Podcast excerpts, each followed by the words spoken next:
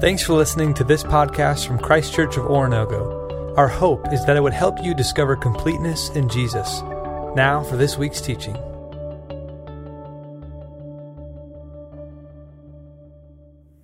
Good morning, church. Oh, we can do better than that. Good morning, church.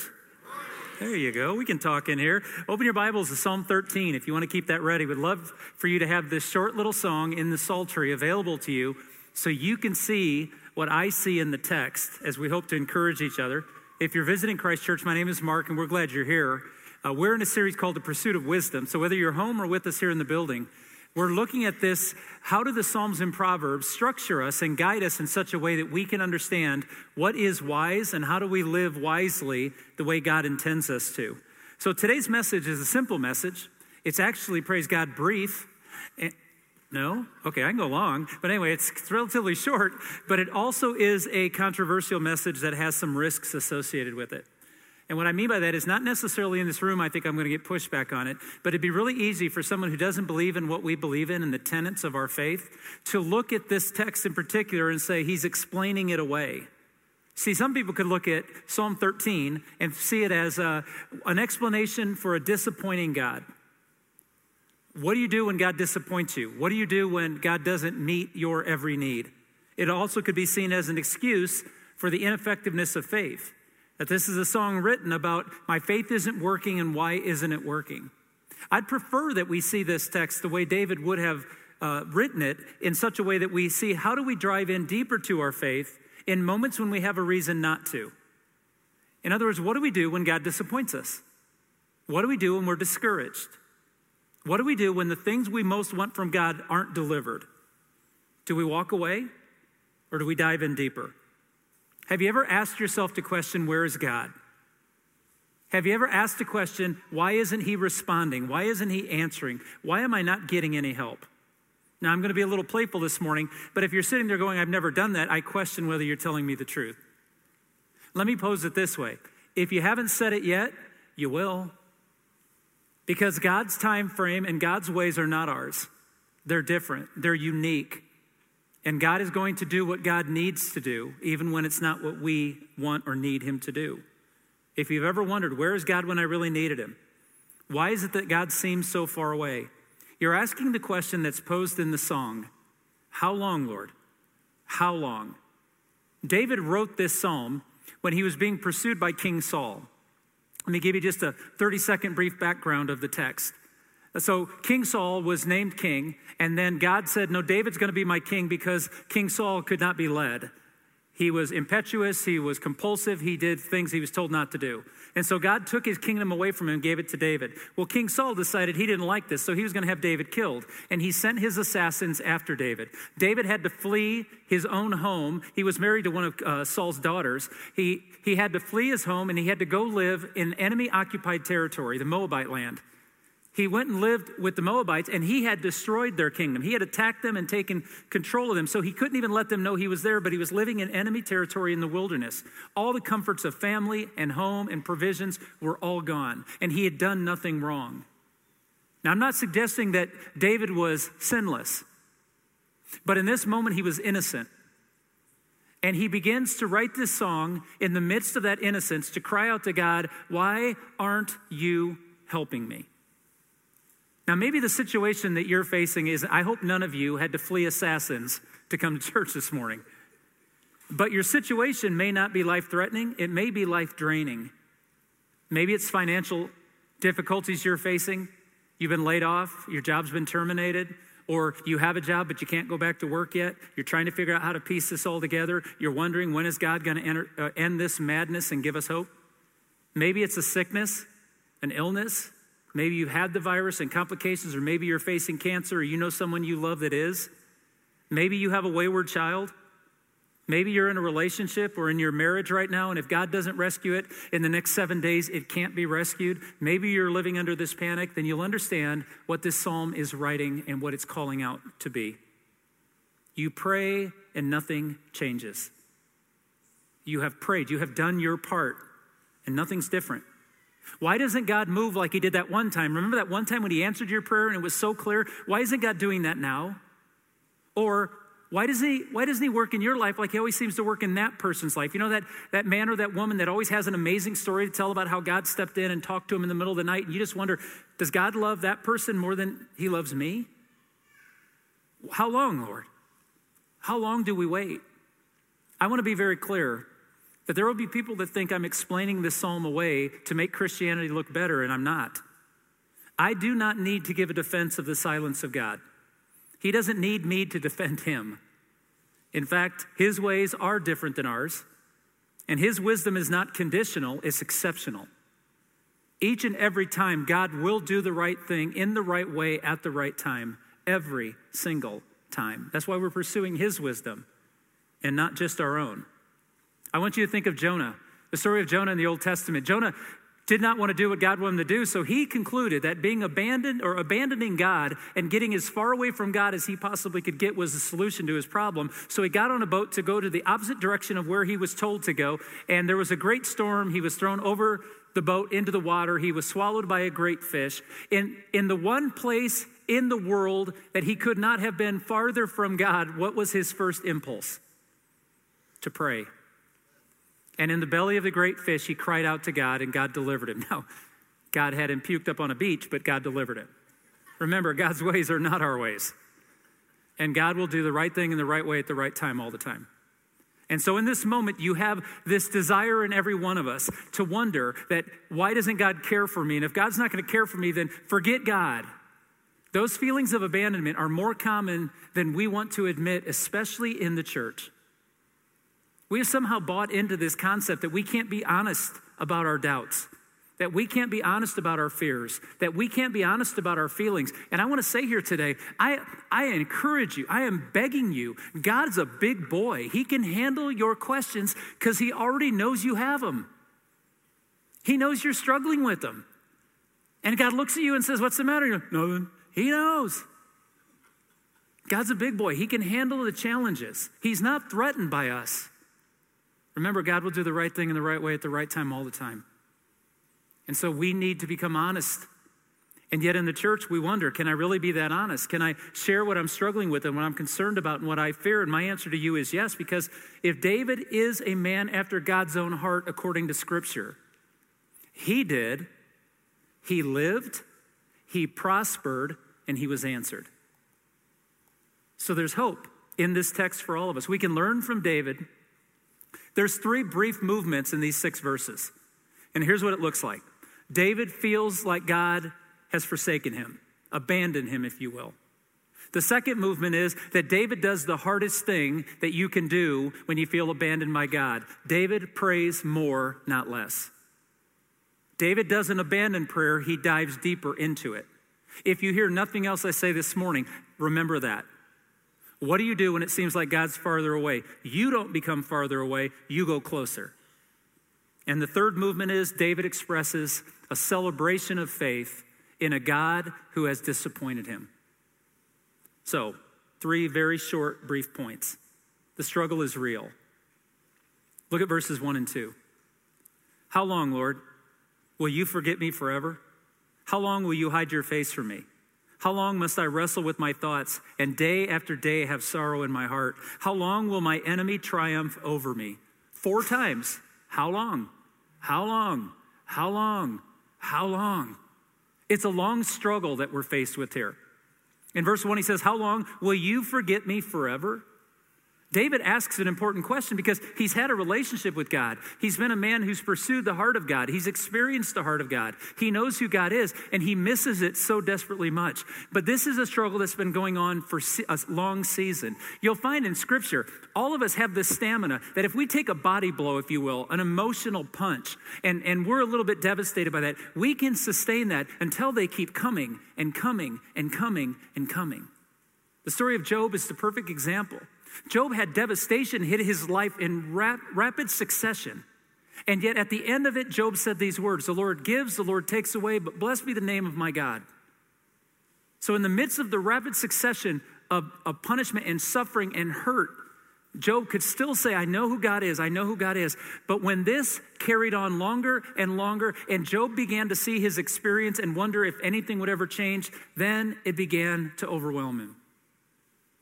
And for a lot of us, we can handle the brief being knocked off our feet, but when it happens day after day after day and we cry out to God and there's no answer, we can become disappointed.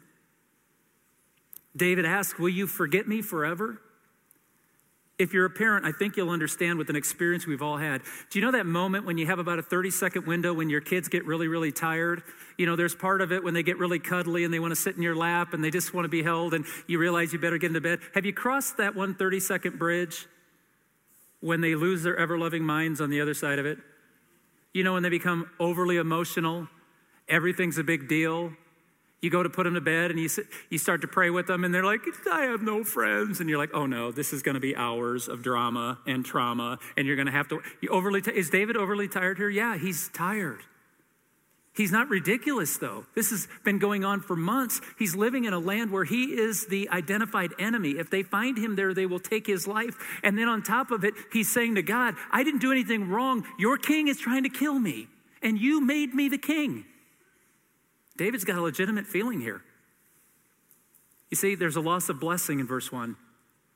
How long will you hide your face from me? This hiding face or turning face in, in the Hebrew mind is an idiom. It's a it's an expression that means to pay attention to. David says, I remember God when, when you watched my every step, and I wonder now if you even know I'm here.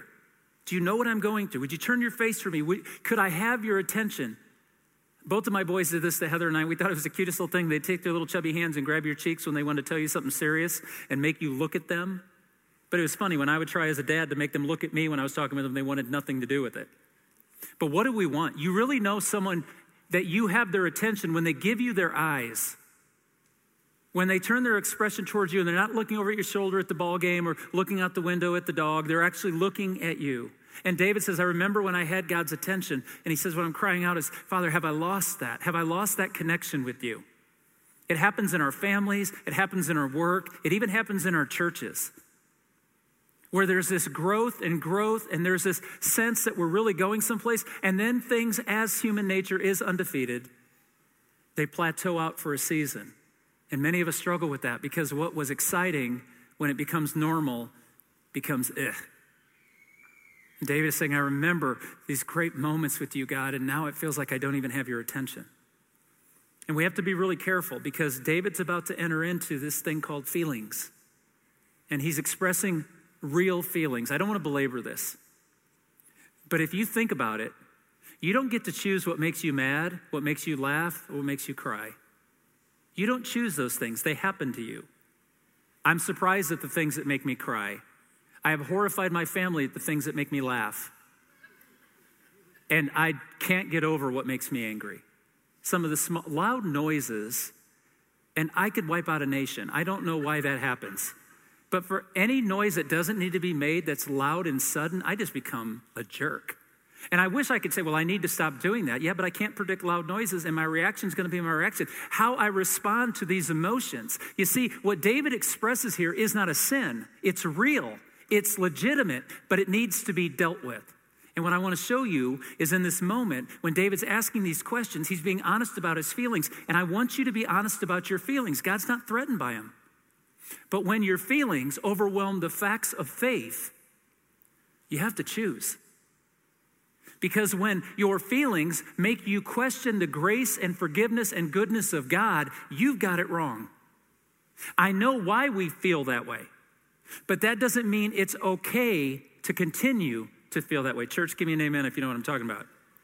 There's a, you have to face feelings with facts about faith. And when you do that, you're going to see this is what David does, and it's healthy. Because David says, continuing about his dark thoughts, how long must I wrestle with my thoughts and every day have sorrow in my heart? How long will my enemy triumph over me? That's fear. That's worry. That's fatigue. He's saying, my heart is heavy, Lord. And when feelings question our status with God, we have to be really careful. Second movement in this is the beautiful spot of this psalm. And it's the reason I chose this psalm is that the answer is present. Verses three and four. Look on me and answer, Lord my God. Give light to my eyes or I will sleep in death. And my enemy will say, I have overcome him. And my foes will rejoice when I fall. See, at the end of this psalm, you heard Olivia read it for us this morning as we prepared ourselves to continue in our worship and to focus our minds. You heard Olivia read it. The, the end of this psalm, the fifth and sixth verse, ends with the celebration that God can be trusted. And David's proclamation, I will trust you. How does that happen when the beginning of the psalm begins with, God, are you even noticing what I'm going through? It ends with, I've noticed you. How does that happen? Well, the turning point was prayer. I'm not suggesting here that, that David uh, had a great prayer, an epic prayer, a prayer that should have been written down. I'm not believing it's even a proven prayer. All I know is he prayed. He simply went to God in honesty, facing the circumstances he was facing. In the face of delay, defeat, fear, fatigue, he prayed. He prayed when his other prayers hadn't been answered. He prayed when he had a legitimate reason to stop praying, but he prayed. And I wonder if the difference between his drawing closer to God in that moment is the reason I haven't. It's because if you try prayer one time and it doesn't work, what do you do? You move on to something else. And David's like, no, I'm going to continue because I know who I'm talking to. I'm going after him. I'm going to be relentless because I know he's there. You see, I know it's strange, but if you feel abandoned by somebody, it's because there is a somebody who you feel abandoned by. David's calling out to God, how long, God, is not rhetorical. He actually knows that there is a God who's alive, exists, and cares for him, and he just wonders in the silence, in the fatigue, in the fear, what's going on?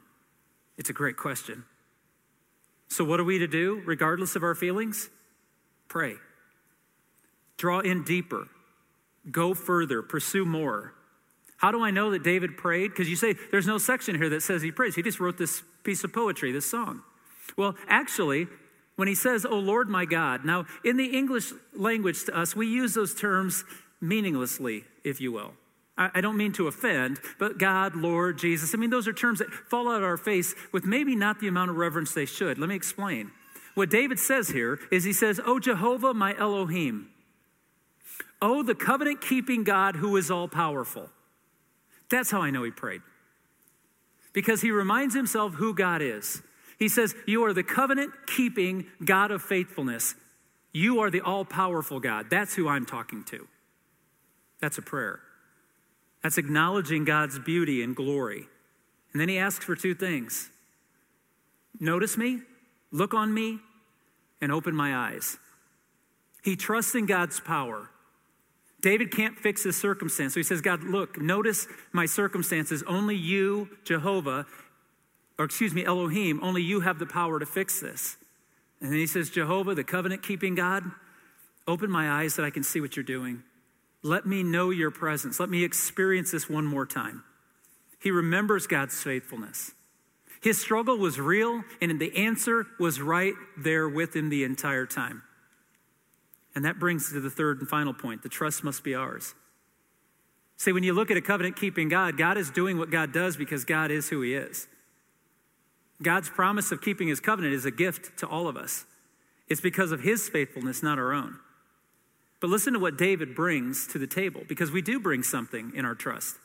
He said, I trust in your unfailing love. My heart rejoices in your salvation. I will sing the Lord's praise, for he has been good to me. Notice that David is basing his trust on all that God is and all that God has already done. And by having done that, then he says, I'm trusting in that. David's not trusting in his own power. He's not trusting in his own prayer. He's trusting in the God he's talking to. And that's the reason I chose the thirteenth Psalm as a part of our pursuit of wisdom, is there will be moments when God is disappointing. That might make you uncomfortable to hear, but it's, he's disappointing what? What I thought, what I wanted, what I thought I needed. Remember, God may be not working on my problem as much as he may be working on my person.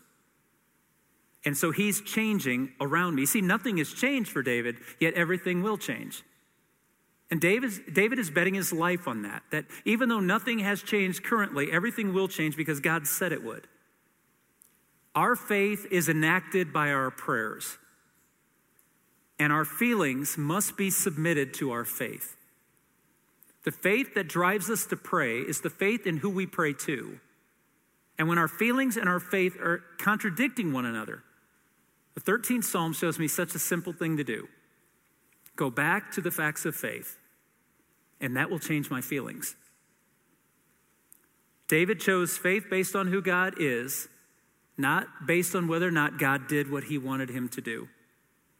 So when you're down and scared, what do you hold on to? What are we supposed to do in those moments when we really are truly frightened? And not in a nonsensical way or overly emotional way, but in those moments that things are hard, what do we do? You see, this brings me to the gospel in Psalm thirteen. You see, in that moment, this Father that we pray to is, or this God we pray to, is the one Jesus told us to call Father. It's a relationship. It's not just a king and a servant. He actually says, I don't call you my slaves, you're my friends. And Jesus showed us that the, the God who we pray to is the God of a loving relationship, a covenant-keeping, all-powerful God, a Father who is for us. But I also want you to see the gospel inherent in this text. That's the same Father that Jesus cried out to on the cross when he said, my God, my God, why have you forsaken? Let me start over. My God, my God, why have you abandoned me? David's prayer in Psalm thirteen was virtually spoken by Jesus when he cried out to God, where are you? Why have you abandoned me? You see, the gospel is found that the Father who allowed Jesus to take all of what we deserved in the abandonment on the cross, that Jesus took that for us so that you and I could live free. That is the solution to this. And David said, I will praise you for your salvation, knowing that Jesus, the lineage of David, of the family tree, would be the one who would take on our abandonment we deserved to hear from God, that God would turn his face toward us and that he would be good to us. There's this really interesting passage at the end of your Bible in the Revelation that was given to John. There's this interesting passage in Revelation chapter six. There's a moment where people that had died for the work of the kingdom, who had given their life and were martyred, cry out to Jesus. And they're like, when? We know you're going to do this and fix this and bring this all together. Your kingdom's going to come to earth and you're going to reestablish everything that was lost in the Garden of Eden is going to be restored. When are you going to do this? They're over, over. Are we there yet? Are we there yet? Are we there yet? Are we there yet? And Jesus, interestingly enough, at the end of the Revelation, in Revelation twenty-two, after this epic picture of God's control and God's power and authority is displayed, in chapter twenty-two, verse seven, Jesus said, behold, I am coming soon. In verse twelve, behold, I am coming soon. In verse twenty, yes, I am coming soon. Now, I'd like to have a conversation with God about the definition of soon. How about you? Because one of the reasons we struggle is we've been waiting and waiting and waiting, and it hasn't happened. two thousand years, it hasn't happened yet. And the world says, see, your preacher's just spinning this text to make God look good. But the fact is, God's sometimes disappointing. But I want you to remember, Jesus said, no, I'm coming. Trust me. I'm coming soon. Trust me. Yes, I am coming back soon. And at the end of the book, in Revelation twenty-two twenty, it says, amen. Come, Lord Jesus. And that's what we pray. We pray that God would bring about every promise exactly like he said, even if we struggle to wait, even if it's disappointing to wait, even if we're discouraged, we wait. I don't know what you're going through, and I don't assume I can, but I do know this. If you feel like the burden is hard, if you feel like the waiting is hard, if you feel like what you're going through is real, and I'm sure it is, I don't know when it will lift, but I know who will lift it. I don't know the pressure you're under and the fears you're under. I don't know when they'll go away, but I know when they do, who will be standing there, who will have lifted the curtain behind your entire story to show you what he has been doing every day of your life. His face is never turned from you. He knows every detail of your story. He is your God. He is with you. His spirit is speaking to you. He is guiding you and loving you. David's problem led to prayer, and his prayer led to peace. And that's why the Psalm thirteen is used, to remind us that at the end of this story, God can be trusted even in our discouragement. The Apostle Paul put it this way in a letter to a group in Philippi, Philippians chapter four, verses six and seven. And I want to show you a correlation in verse seven that I think is interesting to Psalm thirteen. Do not be anxious about anything, But in every situation, by prayer and petition, with thanksgiving, present your requests to God. And the peace of God, which transcends all understanding, will guard your hearts and your minds in Christ Jesus. So what are we to see in verse seven? And the peace of God will guard your hearts and your minds, your emotions and the facts. The entirety of your experience with God. I want you to hear my heart today. Your feelings are legitimate. Your feelings are real. They come to you. Your reactions to them based on faith can allow your feelings to even understand God more completely, to the best of our ability, to experience all that God has for you. And we're even told in our New Testament that the suffering and the trials we go through are something God wants us to experience so he can strengthen our faith. May the peace of God guard our hearts and our minds in Christ Jesus. So to preach about prayer and not pray is a fool's game. And I don't want to be a fool. See, some of us in this room are underwater. We can hardly breathe. We're struggling. Maybe it's our jobs. Maybe you've lost your job, or maybe you're wondering how you're going to pay your bills, and you're praying and you're praying and you're trying to do the right things, and you feel like God's not responding. And I'm telling you today, we're going to give you a chance. Talk to him about that. Tell him the truth. Tell him what you're feeling. Tell him what you're thinking. And then lean into your faith. Be honest with God, because he can handle it and he wants it. Maybe your life is so average and mundane, you're so tired of having things taken and so tired of going through the same routine. I know I am. And maybe you're just at that stage where you're just like, God, I just, I, I want something. I just need to know this isn't the rest of my life like Job struggled with. Maybe right now God is so real and so apparent in your life. You're so connected to him. You're feeling the joy of this, and you're singing the fifth and sixth verse of this psalm. Wherever you are at in the journey, what we want to do today is spend a few moments, have a conversation with God. Maybe your conversation is, how long, Lord? I know you're faithful. How long? Maybe it's, Father, help me see, open my eyes, enlighten my eyes that I may see what you're doing. Or maybe it's at the end, I will sing of your salvation, I will sing of your praise, and I will honor you this morning. I'm going to ask that we just take a brief moment in this space together, each one of us going to God, having the conversation our heart wants to have. They sing your song to him. He'll hear your words. And when we're done, I'll pray.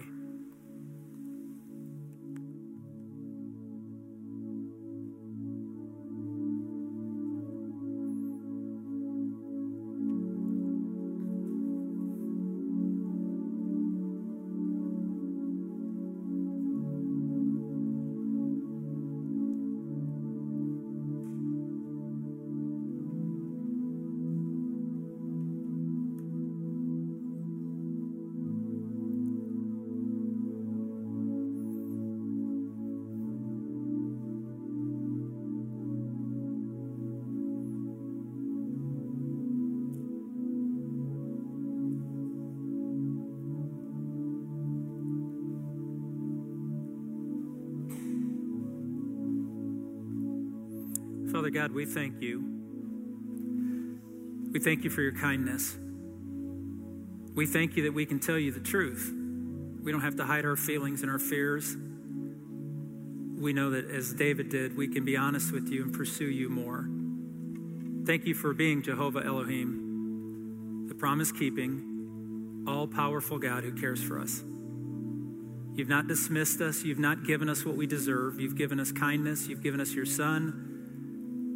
That we believe that the price he paid on Calvary was our price, so that we could live in the promises of your goodness, of your faithfulness, and of your care. Father, even in your silence, we come to you. Help us be a praying people.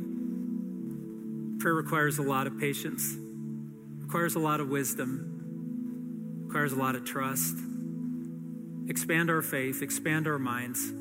Allow us to live wholeheartedly with you, loving and serving and trusting you even in the silence, even in the disappointments, even in the fatigue.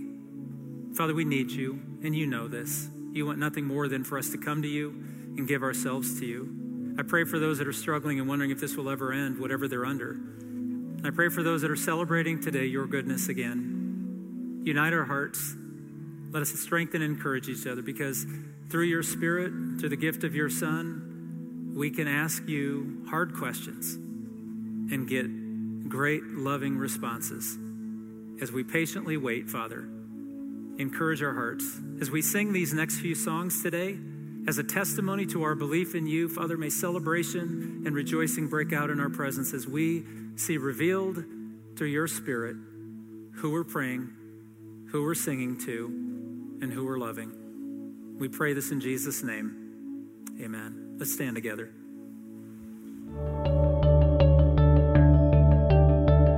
Thanks again for checking out this podcast. We hope this teaching helped you to discover completeness in Jesus and encourages you to help others do the same. For more resources or to learn about Christ Church in general, visit us online at c c o dot church.